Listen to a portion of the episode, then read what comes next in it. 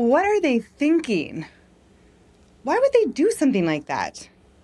Wouldn't it be nice to know what's on the inside of someone's head and just understand why they do the things that drive you crazy?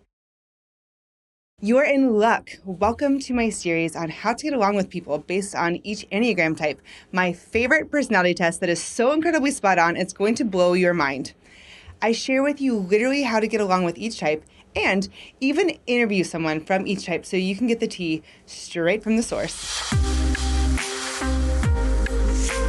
Welcome to Create Your Fate. If you have been coasting through life but are ready to make small conscious changes to step out of fear and into living your best life ever, this show is for you. Who am I? I'm Life Coach Meg Ellis, here to help retrain old self limiting beliefs into a positive mindset so you can confidently become the person who you want to be by first understanding who you already are. How? By using the law of attraction and my favorite personality test, the Enneagram. And I'll even teach you some mind tricks along the way. Ultimately, I guide you to stop thinking about what you don't want and instead focus on what you do want. You can create your best life ever, and it begins with your mind. Are you ready? It's time to create your fate. All right, let's get into the mind of an Enneagram 2 so we can understand what's going on in there. Honestly, I decided to do this series because I kept finding myself in conversations with people who were trying to understand their loved ones, and I would give advice based on their Enneagram.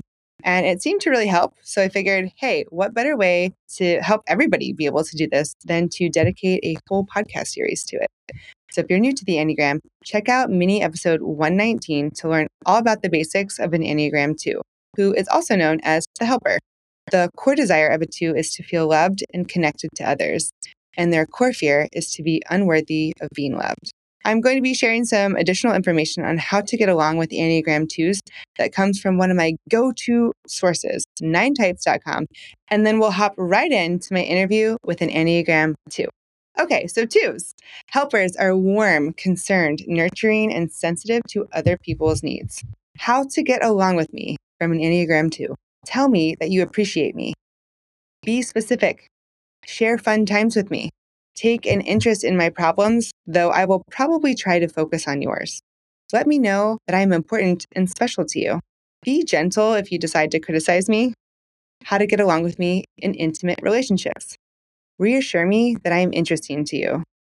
Reassure me often that you love me. Tell me I'm attractive and that you're glad to be seen with me. What I like about being a two. Being able to relate easily to people and to make friends. Knowing what people need and being able to make their lives better. Being generous, caring, and warm. Being sensitive to and perceptive about others' feelings. Being enthusiastic and fun loving. And having a good sense of humor. What's hard about being a two?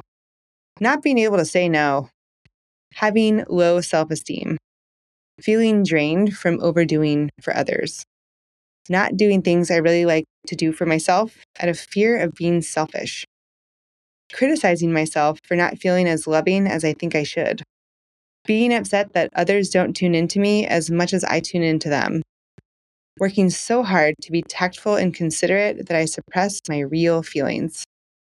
Today, my friend Jason joins me to share what goes on in the mind of an Enneagram 2. Jason owns his own architect firm and is a father of two kids, one in high school, one in college. He's passionate about cooking, hunting, fishing, all the things outdoors. Ready to dive into a mind of the helper? Check it out. Thank you, Jason, my beloved Enneagram 2, for coming onto my show. Thanks for being here. Absolutely. Can't wait. Thanks for helping out. I feel like you uh, really like helping out because you're the helper. it seems to be that way. Yeah. so tell me about being a helper. When you found out that you were an Enneagram 2 and you found out that the name of Enneagram 2 was the helper, did it hit? Did it make sense? Did anything click?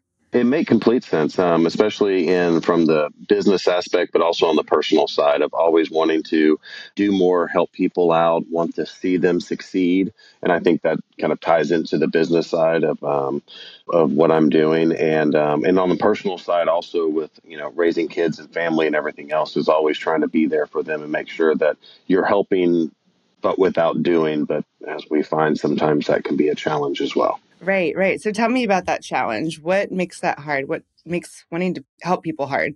It's not the part of wanting to help them that's hard. It's sometimes helping them. And whenever you're seeing things veer off course, as we know now, I'm a stress eight. So that makes me want to take control and then I'll want to do it and all that sort of stuff. So it's really about helping, but without doing yourself. I think when you start doing it yourself, you then probably go too far. You start to feel unappreciated because then it just becomes a cycle. Mm, okay, so this is going to be really good for how to get along with an Enneagram two. So, because you like to help people so much, and if you see them not helping themselves, mm-hmm. where do you invite yourself to step in? Probably after it's it's too late. Honestly, I think is um, probably should start helping sooner, but in in little ways, not wait to the end to where it's such a big jump where you're having to, I guess, fix everything, mm-hmm. which you're not necessarily fixing. You're just stopping a problem from proceeding forward to some degree. Yeah, right. You know, because you're driven to help people so much, how do you feel when you see somebody not helping their own situation? It's frustrating to me because I can see a lot of potential in people. And it's just a few things that they could do to help out their situation and really dedicate their time in order to do that. Mm-hmm. Yeah. And then what you, you mentioned in return, when you don't get that help in return, mm-hmm. when you don't get that appreciation in return, how does that feel? Because you want to help people because you like helping mm-hmm. people. But what happens if that goes unappreciated? I guess there becomes a certain limit. It depends on which factor it is. If it's in a business standpoint, probably my fuse is a lot shorter. If it's in a personal relationship or family matter, it's going to be a lot longer, obviously. So it really de- situationally depends on what we're dealing with. But appreciation is important, I think, in every aspect. And it doesn't have to be balloons and candy and all the fancy stuff. It can just be a simple thank you so much for your help and kind of not do that same thing again or try not to. right. Least. Okay. Well, there's a thing with Enneagram twos, and it's it's called mind reading, where Enneagram twos do a lot of mind reading. In theory, right? These are generalized mm-hmm. ideas, but I, as an Enneagram two, want to help you. I get joy out of helping you, so I help you, help you, help you, help you, help you all the time. And then if there's mm-hmm. no appreciation given in return, there's this idea of, well, you should help me because I've helped you all these other times in the past.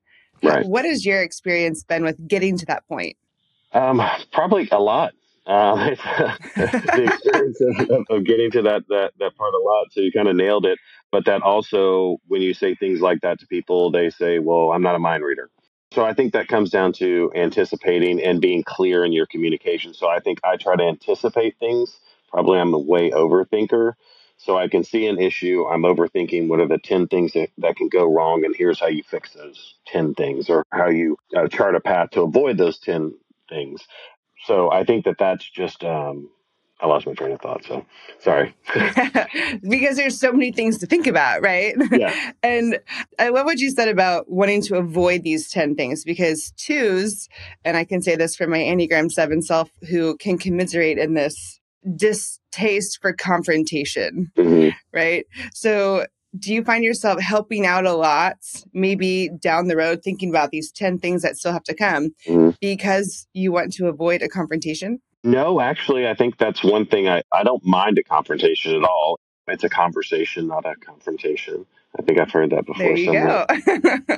that's some growth points right there. There you go. But I think that it's important to no, I do not avoid confrontation. In fact, I want it done as quickly as possible to move on to the next thing.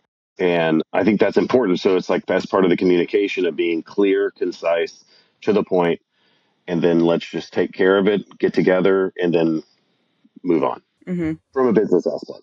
Yeah. Well, even on a personal confrontation, boundaries, confrontation, saying no are mm-hmm. all common factors in maybe someone who's new to understanding themselves as an enneagram two and i know you've done a lot of personal growth work over the last couple years and mm-hmm. i mean i know i've seen you just absolutely thrive and tackle these issues. But talk to me about saying no. What would you say to an Enneagram 2 that maybe hasn't done the personal development? Why is it so hard? Or think about back to yourself before you got into personal development. Why is it hard to say no to people? I think it's because you want to help everybody. You want to do whatever makes them happy. And I think that is the struggle. And it's not about neglecting people, it's just about putting yourself first and taking that time to focus on yourself and then helping others. You can still have that want, but it is a trained, I guess, a trained feeling or, or a trained action that you need to say no. But here's what you could do, or whatever else, instead of going and actually doing it. Maybe just giving some advice as opposed to, you know, helping, doing whatever it may be. Yeah. Because you get a lot of joy, a lot of fulfillment, a lot of self worth out of helping people as a helper. Mm-hmm. So if you're not helping people, then it's like, oh, my self worth goes down. So, how do you naturally receive help in return? Hmm. from a business aspect, it's probably from actually planning, coordinating, and delegating is receiving help. And it's just a matter of freeing up time. So, in fact, I am saying no to a lot of things, but then it becomes somebody else's responsibility. So, getting help in return on the personal level is just probably saying yes to things that you would normally not say yes to. Like, let me grab this. Can I do this for you? It's like, well, okay. And, you know, because yeah. maybe they, they get some personal satisfaction out of it as well, as opposed to trying to do it, do it all. Well, what happens when you do try and do it all yourself? You get burnt out. so yeah, so I, I love that phrase burnt out, right? Because you are doing everything for everybody, right? It's like mm-hmm. who doesn't deserve help? How do you draw the line at who you decide to help or who do you want to help? I don't think it's a matter of drawing the line on who or what. It's just whatever situation that you're in, because it could be somebody you don't know, somebody you just met. It could be somebody for 20 years. Um, uh, there, there's no category you can put people in. I think it's just the situation that you're in, but also being respectful to your own time and your own needs is important. Yeah.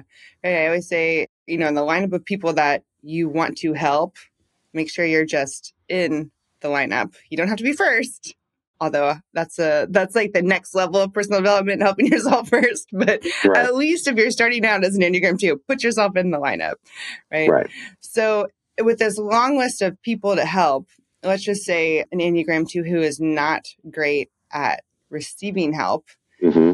Where do you see that mind read come into and that burnout where it's like, hey, I'm helping all these people, no one's helping me in return? Mm-hmm. What happens at that point? Probably a lot of anxiety, and I'm trying to think of um, what else it might bring across um, animosity towards others, and just getting to the point of saying, "Well, I'm not helping anybody anymore," and that's it. You know, which isn't the case. It's just be selective on who you help. Mm-hmm. Yeah. When you have gotten to that point where you're like, I'm not helping anybody anymore, right?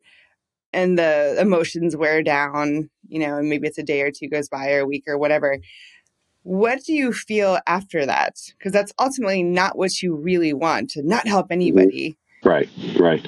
I guess you just slowly get back on track and just kind of um, take the right steps to improving the way you help people. I think you can help people in, in a lot of different ways. Like I said, it's it's it's just a matter of how you do it. You don't have to take on their problems and take on their issues. You can be almost an advisor to yourself to them as well. So you can kind of get outside of yourself a little bit and not have to take everything so personally and and want to fix them and fix everything about them. Yeah. Or also just listening without fixing is very difficult for a two. So if I'm coming at you and I just want to vent and you're trying to help me and fix my problems when all I want to uh, do is just have a listening ear. Oh, that's really good. You're going to naturally want to step in. so, so, so you, you have to off. like do magic hands or something like this and go, and it's a code and saying, it's a code like, you don't have to do anything. I'm just venting. Yeah. Ooh, that's good. That's really good. So, what would you say about boundaries then with yourself? How would you advise an Enneagram 2 to stop like helping? And is there a, a secret ingredient for getting the magic hands of just listening and not wanting to help? no, I, I, I think every situation is different, but I think that really, I mean, since you and I worked on more business stuff, I focus more on that a lot on the discussions. Mm-hmm. And so I think that, you know, setting aside and make holding people accountable for what they're supposed to do instead of continually coming back. And it's like, well, you know, two weeks ago we put this on your plate. If you have a question about it, I'm happy to answer a question, but I'm not going to do it. Or if it falls short, I'm not going to do it. It just falls short. And that's on you not on me, but it's on me if I didn't help them to get to the spot in the first place mm-hmm. or coach them enough to get to where they need to go. Yeah, understanding you can still show up in a supportive way and help people without doing it for them and just guiding them. What about going back to this appreciation? What does appreciation look like in return for you? One way, which is a kind of difficult way for a lot of people is just not to do the same thing over and over and over again. Like if we talk about and I help you and I get you to a certain point, it's like you take it from here and then we'll challenge tackle the next thing, but not going back to the same thing over and over again. That makes me feel very appreciated to be quite honest because it, it's kind of like, okay, I've helped and I can see that it helped as opposed to I help. Right. But then I'm having to continue to help which leads to burnout and frustration. Right, because you constantly want to keep helping and fixing and stepping into that. Mm. That's interesting. It's like, hey, all of my efforts for helping you actually served a purpose and did something. So I right. feel good about what I did because I'm seeing it's reflected in what you are doing. Right. Okay, cool. Very good. In your success. Yeah. How else can you appreciate an Enneagram 2? Because an Enneagram 2 is not necessarily going to ask for help in return necessarily especially on a personal basis. So how can how can people know t- that you want help? Well we don't typically so it's hard to but we need it. I guess maybe just just trying to set up a better line of communication or or if you see i mean for me when i walk in the office people know if i'm frustrated or i'm happy or i'm in whatever mood i'm in right everybody knows it's it's real. I, it kind of radiates from from around me. At that point in time, it would be nice to just be like, "Hey, is there anything I can do to help?" They don't have to know the situation. They don't have to know anything. Or I hate to say it, but you know, I like the mind reading side of it. I mean, you have that with me. You like, I can tell that today's going to be a day. Let's push our meeting, or whatever else it may be. And it's like that is a good way to communicate with the two. But I think just to, to answer your question, a simple thank you like a simple form, an email, a thank you, a note, whatever it may be. It doesn't have to be crazy. It just needs to be something. Yeah, the smallest bit of recognition, right? Because mm-hmm. if I put my self worth into helping people, right, that's the Enneagram 2's their core desire is to feel loved and wanted by others. And I they do that and express that through mm-hmm. helping people or maybe at the very beginning of a personal development journey, they don't know that they want to be loved and wanted by others so much. That's why they might avoid some hard conversations and confrontation or not express boundaries because it's like, oh, well, what if I'm not loved with this? So it can be very simple, right, to express appreciation and say, oh, yeah, you're loved, you're wanted. Thank you for this. This was great and validate your self worth. So you get that mm-hmm. feeling of, you know, just worthiness and, hey, I'm loved. Right. What else can people do to show you that, hey, you're loved just the way you are? I guess just be there for you when when it's needed, but I think that's kind of universally the rule, not specifically with twos. I'm trying to think what else for me specifically. I don't know. Honestly, I, I really think it's a simple thank you, or or actually just I guess what we were talking about before also is just we've talked about this. This is off my plate. It's on your plate. You know, take care of it, and everything will be great. A hug is nice too. It's always a good thing. Not not mm-hmm. appropriate in the workplace, but on the personal level, that's great. You know. yeah. Okay. Lots of hugs for Enneagram twos. There you go. I love it. So, what if somebody does not know how to fix your problem, or if they're not even aware that you have a problem, and they've showed up and say, Hey, how can I support you? Or I want to show up as a listening ear. Do you want someone to help you come up with a solution for your problem, or do you just want them to listen? No, I like to collaborate. I mean, I think um, being in the architecture business, that's very important. And I think that's where the success is. And to be quite honest, it's a group effort. It's a group effort in a personal relationship and in a business setting. And I do like that help. I do not like doing everything myself. I like to get all the pieces and parts together from all the different players and kind of package it all up, edit it, and then present it to the client. I think that's kind of the best way to do it. And that's not me presenting it, meaning like us as a team presenting something to a client. So, no, the help is super appreciated and it goes a long way. Just bring your best self when we're collaborating. You know, doing a group project or having to do it all yourself is not fun. Everybody's been there. Yeah. Well, I think that's interesting because you don't want to do things by yourself because then, really, too, if you're not used to doing things for yourself, it's like, mm-hmm. well, I have no one to help right now. Right. right. right. so, what does collaboration look like on a personal level in, in relationships, even with your kids? Right. Right. I mean, simply as, you know, just talking, planning, you know, talking about the future, talking about weekend plans, talking about, you know, what do you want to do or currently right now going through college applications and everything. And it's like, well, where do you want to go? Why do you want to go there? What does University of Wyoming have over LSU? You know, why are you even applying over there? And just having them answer those questions is part of the collaboration because honestly, it's not my life, it's their life, and I'm here to help and support.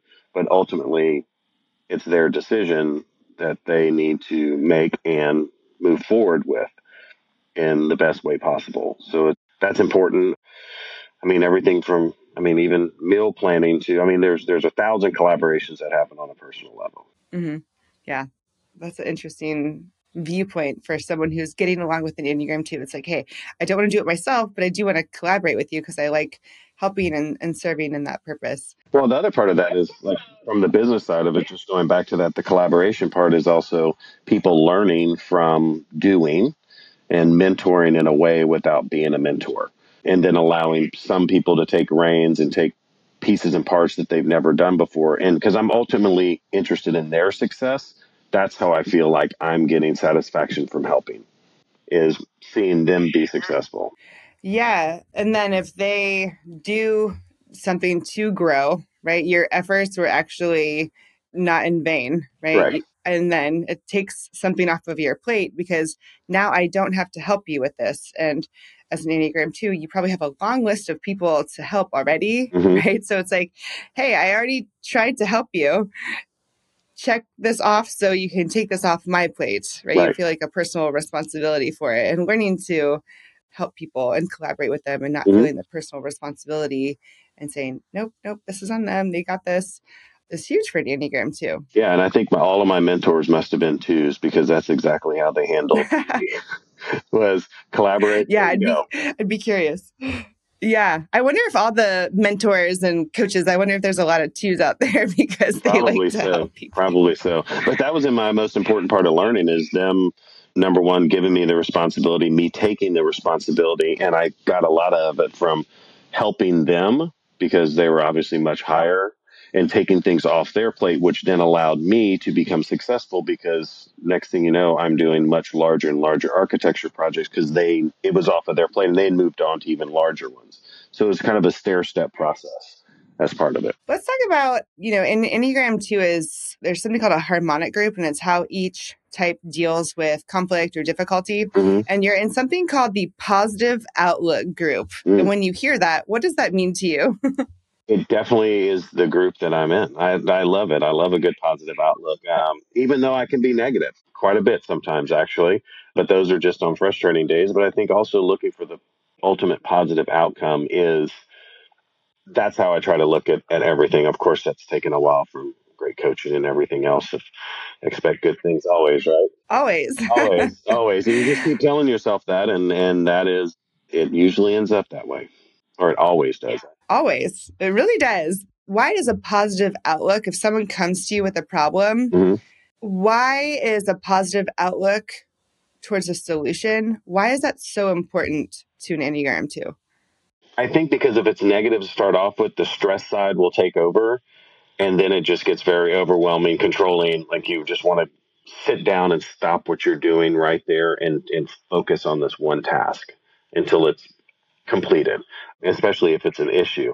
I know I I deal with that and I prefer if there is a problem to be addressed immediately about the problem, whether it is positive or negative, and then we can decide collectively if this is really positive or negative. Because there are, I mean, the collaboration again. correct, correct. But if a problem waits too long before I know about it, it is extremely stressful because I feel like I've missed those two weeks of client interaction or whatever else it may be. And that turns into everybody stop, shut down the office. We're taking care of this one thing, which is not necessary. That's I'm working on it being okay. If you have a problem, nobody's getting in trouble. Issues happen, bring them up immediately and let's address them immediately. The sooner you take care of it, the better it's going to be. Mm-hmm. Right. The less time in distress you'll be in, and and especially if a problem is presented to you mm-hmm. with a positive outlook of some type of solution or a potential solution. Yes. I imagine it takes the pressure off of you because you naturally want to help and fix everything, right? And then you can go to that stress eight of that control. So if I know, and this is just based off of what you've said so far, if I know you already have a solution in the works, then that tells me that you're not putting all the weight on me that, and that we can collaborate mm-hmm. and you are coming with your half. So it's not all on me. Correct. And also, it's that I've mentored you enough to know how to get to that solution to present back to me just as a touch point. Yeah, right. Like I've already helped you in the past. Yay, what I did actually right. served a purpose. Right, exactly. yeah, like kind of with that check mark of self worth. It's like, okay, what I did had a purpose. Oh, right. that's really interesting. Okay, very cool. Was there any advice that you would give to somebody who is brand new to the Enneagram, does not know that they are in a relationship, a personal relationship or a professional relationship mm-hmm. with a two, what would be like the number one piece of advice that you would give them? How to get along with the two? How to get along with the two. I think that was one that we just just touched on is being clear and concise and, and if there's an issue or whatever it is, positive or negative, it's not conflict, it's just a conversation. Then we are not going to get mad at you for a lot of things but uh, you know, especially if it's addressed up front. Maybe seeing, like we said, seeing how hard that they're trying to help everybody, and just a simple thank you or a note every once in a while is great. And um, it doesn't get much deeper than that. I mean, I feel like I'm pretty simple, not very complicated. I, I mean, everybody knows where I stand at every point in time, whether I'm speaking it or the emotions on my face or wherever it is. So just kind of um, a little bit of appreciation. Oh, and loyalty goes a long way. That was another. Yeah, I was actually going to bring that up. I'm glad you said that. Yeah, like I read your mind. Uh, yeah, right. It's reversing now, right? Yeah. Now you're in my head. Why is loyalty so important to you as a two? I think because we are really putting in so much effort into ourselves and into other people on a daily basis across the board and to be loyal to that is really important because we, we really are thinking about the best interests of everybody. And so being able to adapt and understand what person A, person B, person C, the things that they need because of conversations are completely different. It's not universal. So that is hard to get to know people well enough to know what number one enneagram they are like we have in our company but then also know how to react to them so you have to think there's so many different ways you can react on so many different scenarios on a positive or a negative scenario. And taking that time to really focus on that and being loyal and seeing the amount of effort that's put into it is extremely important. That's a big one. Yeah. And if you flip that in reverse, right, how you view, view loyalty is you know, we all do this, every human. This is how I view loyalty. So this is how I think others view loyalty. Mm-hmm. So if I know that I'm thinking about person A, B, and C, right, and, and I've probably as a two gone through all the hoops to over help these people, mm-hmm. right, and do everything that I can to help them, right. then on the flip side, if if I am sensing disloyalty, it's like, hey, you're not thinking about me. You're not. You don't have any feelers out here for like how I'm going to react to this. You're not taking my feelings into account at all. Mm-hmm. And then you can add on this that's in itself is is awful. But then you take on this, well, and I've done all these things for you up until this point, you yeah. know? And it's like that, like just cuts a little bit deeper, you know? Right, right. There is a wall that you do hit. And I think a lot of people have that. Some people have short fuse, some have long fuse. I have an extremely, extremely long fuse. But when it is there, it is there, and that is that. Because I feel like I've been loyal for so long as well. So I'm dedicating myself to you. You dedicate yourself to me, and I do understand. You know, being the boss is um, is a thankless position. They say all the time, but it doesn't have to be for everybody out there. Mm-hmm. Yeah, those small small pieces of gratitude and small appreciation. Yeah. When somebody betrays your loyalty, how do they get it back? Or is it a lost cause? No, it's not a lost cause at all. Just, hey, I'm sorry. I really should have done this differently. I handled it incorrectly. You know, probably the same way that I would handle if if, if I was upset or did something that I shouldn't have done or said something I shouldn't shouldn't have said. I just say, I'm sorry. That's my mistake. I shouldn't have acted like that. Do you forgive me? Let's move on. It won't happen again. Right. Taking ownership. So you don't have to take ownership of it. Right. Well, that's good to know. Uh, that loyalty is is huge, and even I mean, expressing appreciation can show up and just being loyal then too. That's a huge value to a two. That wraps up how to get along with an enneagram 2 i hope it was helpful and give you some insight into the mind of someone you love.